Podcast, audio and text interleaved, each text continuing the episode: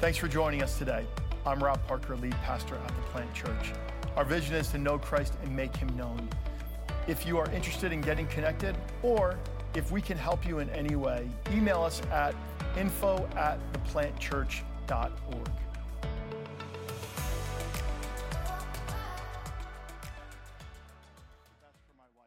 Um, so, happy Easter. Yesterday was a kid apocalypse.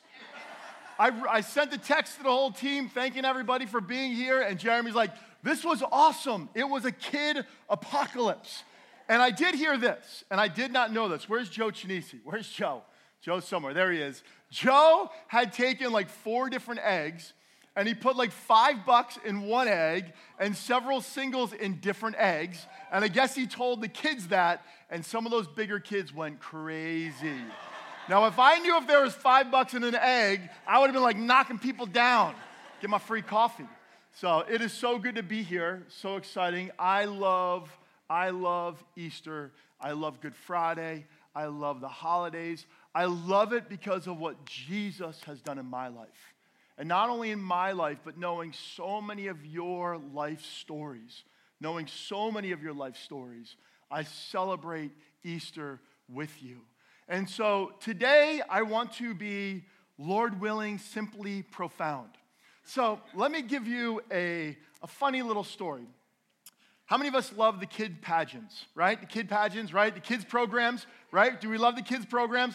Like last week was Palm Sunday, and all the kids were coming down, and they kept coming and coming. And as parents, when we go to our kids' programs, there's mixed feelings. We're like, yes, this is gonna be great. Everyone's all dappered up, ready to go, cameras ready. But there's also a little fear and intrepidation. Do I get an amen for that?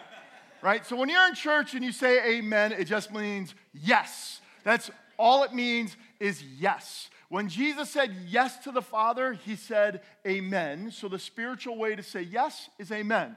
So if you've ever had children, how many of you are terrified when your kids get on stage? Do I get an amen? I know I am. Sometimes on a Sunday morning when my oldest is here, I am terrified to preach because I never know what's going to happen with him. He, for some reason, has this beautiful way of responding when I preach. And sometimes questions are rhetorical, but he loves to answer them for the whole congregation. So, I'll never, I'll, I'll never forget when he was little. Sue and I would get ready, cameras ready to go, and anything could happen with Brandon, right? So, let me tell a story about a different little boy. His name was Billy, and it was an Easter program. And it was time for him to get ready to say his line. A simple line He's not here, He's risen, right? And so everyone's ready, mom and dad ready to go. The director of the program's all ready to go. And all of a sudden, he practiced it a thousand times at home, worked perfectly at home. No one's in the kitchen but mommy and Billy. And then all of a sudden, the whole place stops. And it's Billy's turn. And the director's like, say it, say it. And he froze. And so you get this picture of the, the director saying, He's not here, He's risen. And everyone's like, Mom and Dad, come on, come on, come on. He's not here, He's risen. And then all of a sudden, little Billy gets everything up in him and he goes, He's not here, He's in prison. Imagine being the parents. Oh my gosh, that's a really great, horrific day.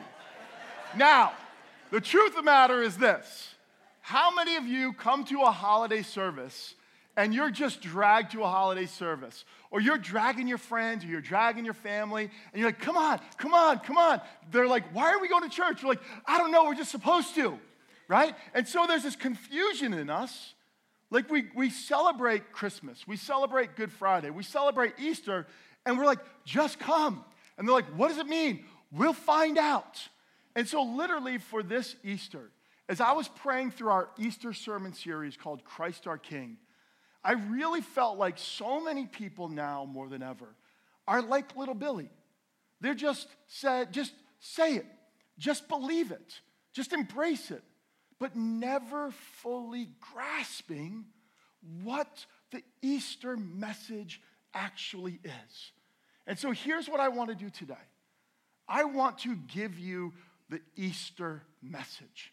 I want to sum up the gospel in just a short time. Do I have permission to do that? Let's pray. Jesus, I want to thank you for this morning. And God, I ask you for just the ability to be simply profound. I thank you that we are gathered here. We are not dragged here. We are gathered here. And I ask you that in our time together, that you would give clarity to the gospel, the good news, the best news. In Jesus' name, amen. If you have a Bible and you want to turn with me, turn to Matthew chapter 28, verses 1 through 7. Otherwise, it's behind me and I get to read it in front of me. So let's read together. Early on Sunday morning, as the new day was dawning, Mary Magdalene and the other Mary went out to visit the tomb. Suddenly, there was a great earthquake, for an angel of the Lord came down from heaven, rolled aside the stone, and sat on it. His face shone like lightning, and his clothing was as white as snow. The guards shook with fear when they saw him, and they fell into a dead faint. Then the angel spoke to the woman, Don't be afraid. Seriously? Like, seriously. He said, I know you're looking for Jesus who was crucified. He isn't here. He is risen from the dead, just as he said would happen. Come, see where his body was lying. And now, go quickly and tell his disciples that he has risen from the dead, and he's going ahead of you to Galilee. You will see him there. Remember what I have told you. So let's look at this. It's Easter Sunday or Easter morning. Jesus was crucified two days earlier. And he never had the full burial rites because it was Passover. It was the Feast of Freedom. It was the High Holy Week. And so there were limitations to what they could do. Now, when we read each of the Gospels, there are different aspects of the Easter narrative. But in this one, it tells of the two women who went to the tomb. And when they went there, they went there in sorrow, in sadness. Everything that they were hoping to happen had come to an end. The movement had stopped. This whole idea of Jesus being Messiah, the conquering servant, the one who was going to take away the sins of the world and redeem Israel, that's what they wanted, right? Jesus, son of David, they wanted him to take over Jerusalem again. All of that was finished. And so they went to the tomb. They, went, they waited for the proper time to finish the proper burial rites. So imagine this death is sorrowful, right? On Tuesday, I have to perform a, uh, a funeral, and there's going to be sorrow. There's going to be a sense of loss, something that cannot be recuperated. And so as they go, they're thinking of all the great things that Jesus had done, all the promises that had failed in that moment. And so they went they went. And when they went, all of a sudden, something supernatural occurred. They show up. An angel shows up, appears, sits on the tomb. The stone d- divinely rolls away. And as it divinely rolls away, the soldiers fall and they faint, almost as if they were dead. But then there was another thing there was an earthquake the earth shook. Now imagine being these two ladies, the fear, the overwhelming sense of loss, now feeling as, as if destruction was falling all around them. But let's think for a moment. Think about Jesus' birth. Think about God all throughout history. Think about all the, the signs and wonders that God has performed, the way He created the world. Think about the Israelites at the Red Sea when He parted the waters. Think about when the, when the ground was opened up and it swallowed individuals. Think about Jesus' birth when the angels appeared not only to Mary, but also to Joseph. And then two days earlier, we always forget about this when we give the Easter message. In Matthew chapter 27, the author deliberately says, At the crucifixion, there was an earthquake. The earth rumbled, the earth was groaning. And here, it happened again. And right away, the angel says the very same thing that he said to both Mary and Joseph, and now he says to these two ladies. He says, Don't be afraid. Now, if you've ever, ever have had a divine encounter, which my prayer is, is everyone who is, who is following Jesus, everyone who has ever been part of our church, that you would have a divine encounter, that you should have a little fear you should have a little awe. You should have a little wonder because the presence of the living God is purposely meeting you right in your moments. Amen? Amen. I can look around this room and I can tell you stories of the divine meeting with individuals, stories that Eddie and I have talked about, stories about Chris and I have talked about, the chocolate milk, right? Like stories of these divine moments when, when God just shows up in people's lives. For Omar, how many divine moments have we had together? And, when, and in those moments, there's been a sense of awe and wonder and, and really a sense of fear. Why? Because the God of the universe wants to meet with us. He wants to meet with humanity, God's greatest creation. And so all of a sudden, these ladies are met by the divine. It wasn't them going to God, but God coming to us. Have you ever thought of that?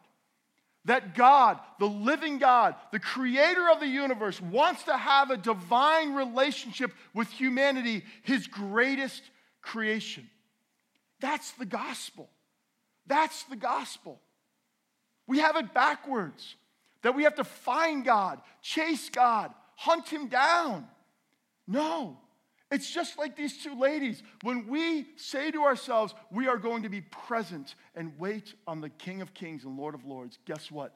He shows up. Amen. And so here's what it says verse 8 The women ran quickly from the tomb.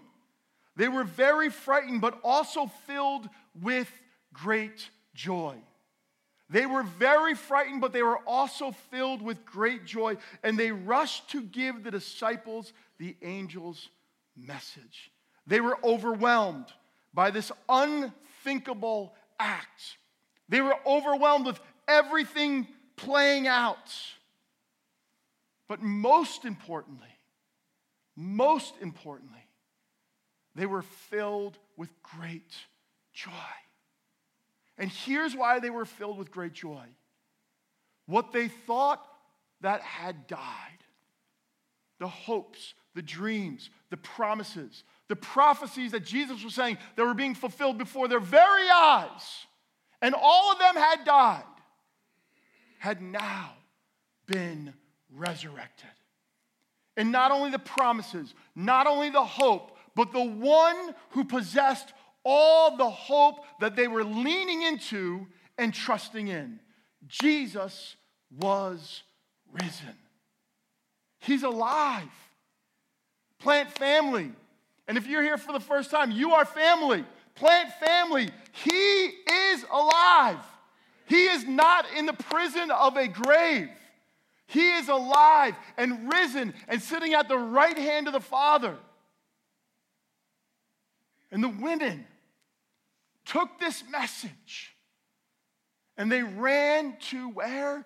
It says they ran to Galilee. Just as they did when Jesus was with them, they trusted his instructions. Now they know that he's alive again. They're trusting his instructions to go to Galilee and tell the good news. he ain't here. There should be no more fear, no more being overwhelmed with the unknown. And when I read the gospel message and I read about Easter Sunday, two things run through my mind. I remember one Easter that changed my life forever. I was a young believer. And I had a God moment with, with Jesus like probably never before. I remember that Easter more than any other Easter in the history of my life because I divinely met with Jesus. But second, when I think about Easter, I think about the fullness of who Jesus is. It's either Jesus is, is all real or he's not. Amen? It's either all of Jesus or none of Jesus. You either should believe in all of it or none of it because not believing in the wholeness of Jesus, you miss out on the whole gospel message. It's like having a one sided coin. If you went to the store and you had a one sided coin, what could you buy with it? Nada, nothing. But the fullness of Jesus tells us everything about who he is and who we are as sons and daughters of God. So, who is our Jesus? It says in Scripture that Jesus is our Savior. It says in John 3:16, "For God loved the world so much that he gave his one and only Son, so that everyone who believes in him will not perish, but have eternal life." Yes, Jesus came to redeem humanity. Amen? Right? He came to redeem humanity.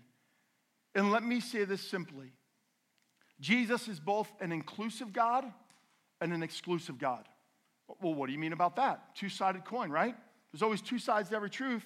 First, he's inclusive, meaning it's for everybody. The gospel's for everybody. No matter where you you're from, no matter what you've done, no matter your background, no matter your ethnicity, no matter your dialect, no matter where you are from, Jesus is for all.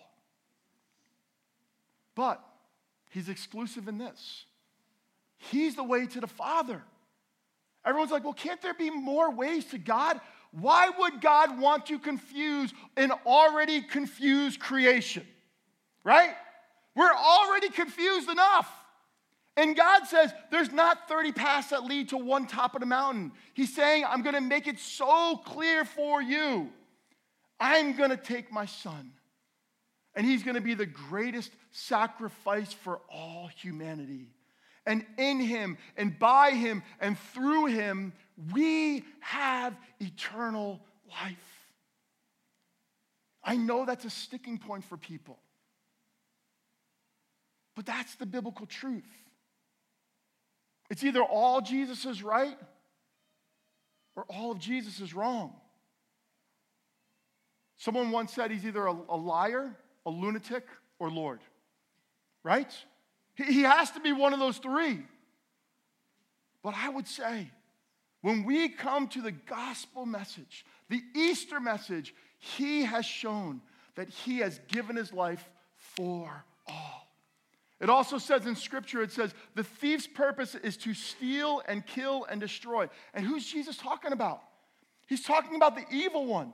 He's talking about Satan himself, the one who pulled away from God, the one who wanted to be his own God, the one who is called the prince of this age.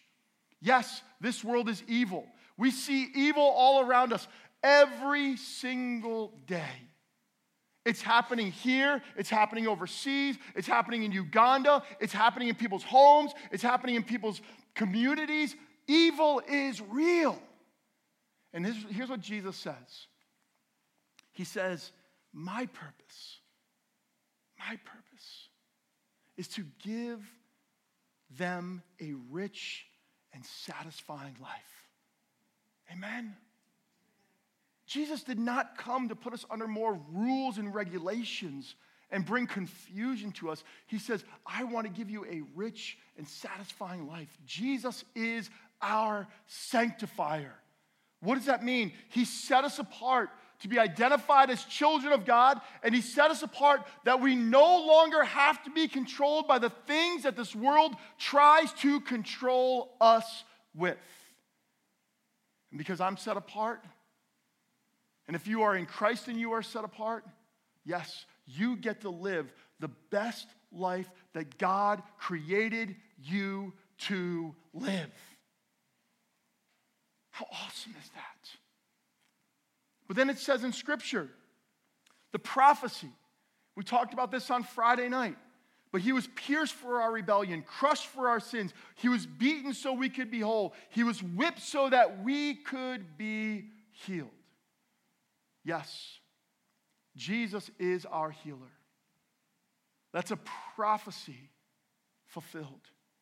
Jesus heals emotionally, Jesus heals spiritually, Jesus heals relationally, Jesus heals physically.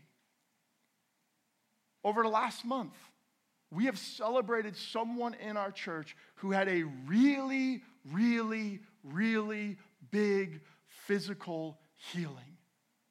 Someone who was terrified, someone who already battled with the disease once and something reappeared. And after we had prayed for her, guess what? Gone. Gone. Even the doctor was shocked. Even the, even the people in the, in, the hosp- in, the, in, in the doctor's office, the receptionists were giddy because they never saw this before. Her best friend said to the doctor, Have you ever seen this happen before? He goes, No. She goes, Then it's a miracle. I claim it. He never saw it before. That which was on the scans were completely removed. Amen? Yeah, it's a mystery. But it's not only a mystery, it's a reality. It's something we wrestle with in our humanness, but God does the miraculous. It says, By his stripes we are healed. You know, when he went to Thomas, remember this. He said, Put your hand, put your hand where my nails were, where the nails were, put your hand in them. By his wounds, by his scars, we are healed. And lastly, this is another picture of an angel, Acts chapter 1. After saying this, he was taken up into a cloud while they were watching, and they could no longer see him. As they strained to see him rising into heaven, two white robed men suddenly stood among them. Men of Galilee, they said, why are you standing here staring into heaven? Jesus has been taken from you into heaven, but someday he will return from heaven in the same way you saw him go. Jesus is coming back. I said it a little bit earlier, but I have to perform a, a funeral on Tuesday. What a privilege. What a privilege it's going to be to be part of Lena's funeral service. Because I believe it was on Monday, friend, please correct me, that on Monday she gave her heart to Christ. And now she is present with Jesus. Amen? Seriously, amen? How cool is that, right? Yeah, it's pretty cool. She's in heaven. Seriously, amen? How awesome is that? And when I talked to Fran, I said, oftentimes on holidays, people think when someone passes right before the holiday, it ruins every holiday moving forward. I said, what a great way to celebrate Easter. Your mom, your Lena, is with Jesus. She has eternity. She led the way for you. She led the way that she's in paradise, and you will see her again.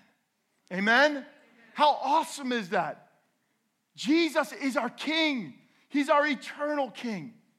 My hope is built on nothing less than Jesus Christ and His righteousness. How awesome is that? So, let me say this again. Who's this for? Turn to the person on your left. Say, It's for you. Turn to the person on your right. It's for you. The problem is when you do that, you're never looking at anyone, right? So everyone look at each other and say, It's a for you, right? It's for you, right? I got to get this right sometime, right? It's for you, right? It's for you, Mimi. It's for you. It's for you. And, and so it's true. Everyone has an opportunity. Everyone has an opportunity. That's the beauty of our God, that He loved us so much. He's not here, He's not in prison. He's risen. He's risen. Hopefully, little Billy was taught the right way. But, but I want to just, let me just end with, with four little quick things. I promise you they will be quick because everyone wants to get out of here. Everyone's like, Rob, you really preach quick on Easter. It's Easter, I have to. First, we have to embrace Easter is the great mystery of our faith. Do I get an amen for that? Right? There are things about Easter that I can do my best to try to clarify. And you are going to ask me four million questions. But the truth is, there's a mystery. Will we ever comprehend Mary's birth fully in our humanness? No. Will we ever fully comprehend the resurrection? No. But the beauty is, is that when we allow ourselves in the divine to embrace the mystery, we are able to be in a living, breathing, growing relationship with God. That's only found in Jesus. That's the mystery. In a, in a society, in a world that's so eager for certainty, scientific explanation, and clear answers, there's still a mystery in this life that God says, step out, believe. I've laid it out for you. That's the beauty. And when we step out in our faith, it aligns us with the living God, allowing us to have a divine encounter that changes the course for each one of us. Why were the Marys at the tomb? Because they had a divine encounter with the mystery of heaven that changed the course of their life. Second, the resurrection does not negate suffering. Please, let's not forget this. The resurrection does not negate the suffering.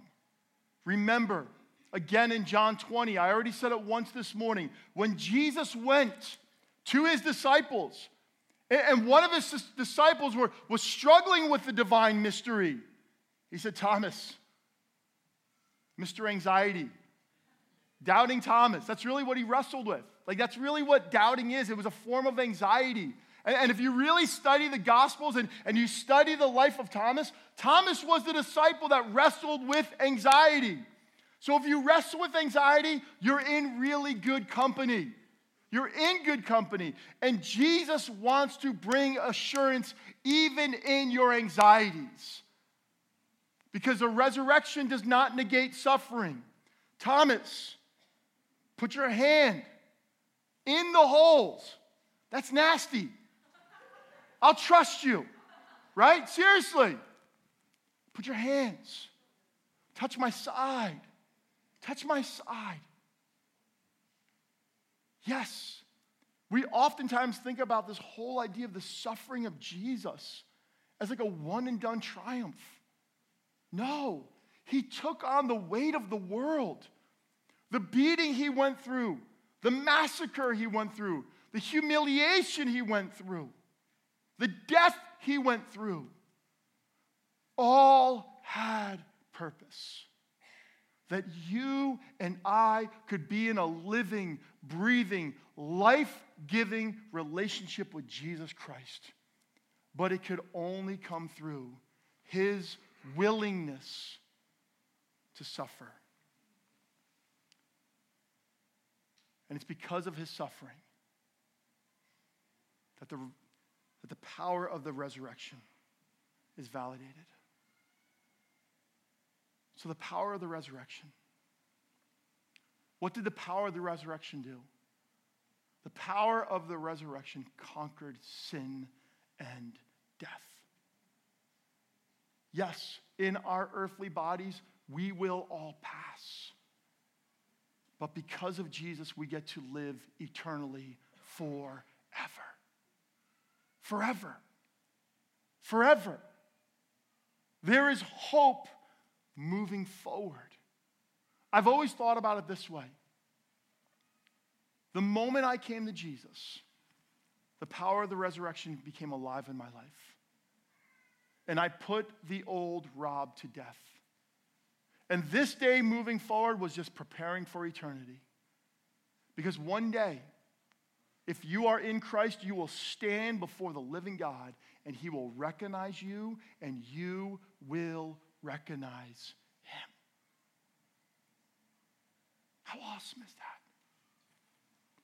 Oh, death, where is your sting? Oh, death, where is your victory? The Easter story reminds us even in our worst moments, life can come out of them. Even in our worst moments, God still will do the miraculous because the greatest miracle that humanity has ever experienced is the resurrection. It's through the power of the resurrection each one of us is invited for this last point, and I'm going to wrap it up right now. That Easter is the new beginning. Easter is the new beginning. One of the hardest things for a pastor is that next Sunday is the least attended church service of the year. Dude, it's rough. It's rough. I usually give it to my other guys. Like, honestly, for my own soul's sake, I'm like, honey, can we please go to Vermont next weekend? Can we please go to Vermont? My soul is to be jacked up. And she's like, be a big boy, show up at church. You can do this. And it's, it's, it's true. It's almost like we get it all confused. It's like Christmas to Easter, and then we just kind of fall off the wagon and we wait till September to try to get re engaged with the things of Jesus. No, Easter is the beginning. Jesus said to his disciples, Wait, wait, wait in Jerusalem. I'm going to give you the Holy Spirit. Remember what Jesus said to his disciples? You're going to do even greater things than I did? Like, seriously, Jesus, you did some really cool things. We're going to do even greater things. Yes, you're going to do even greater things, and you're going to do them together. Easter's the beginning. Guess what? Pentecost happens, and the same presence, the Holy Spirit. This is Bible 101. Bible 101. The same Spirit of God that lived in Jesus. If Jesus is your King, the same Spirit of God lives in you. Amen?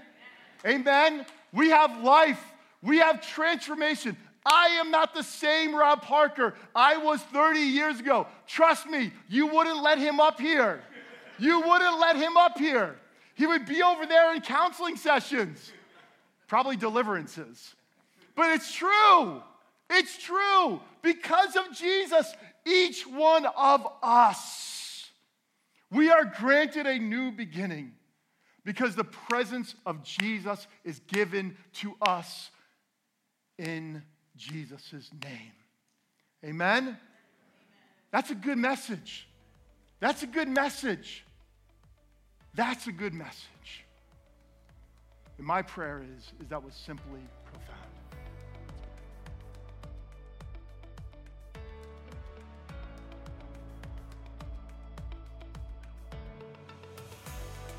was great having you with us today.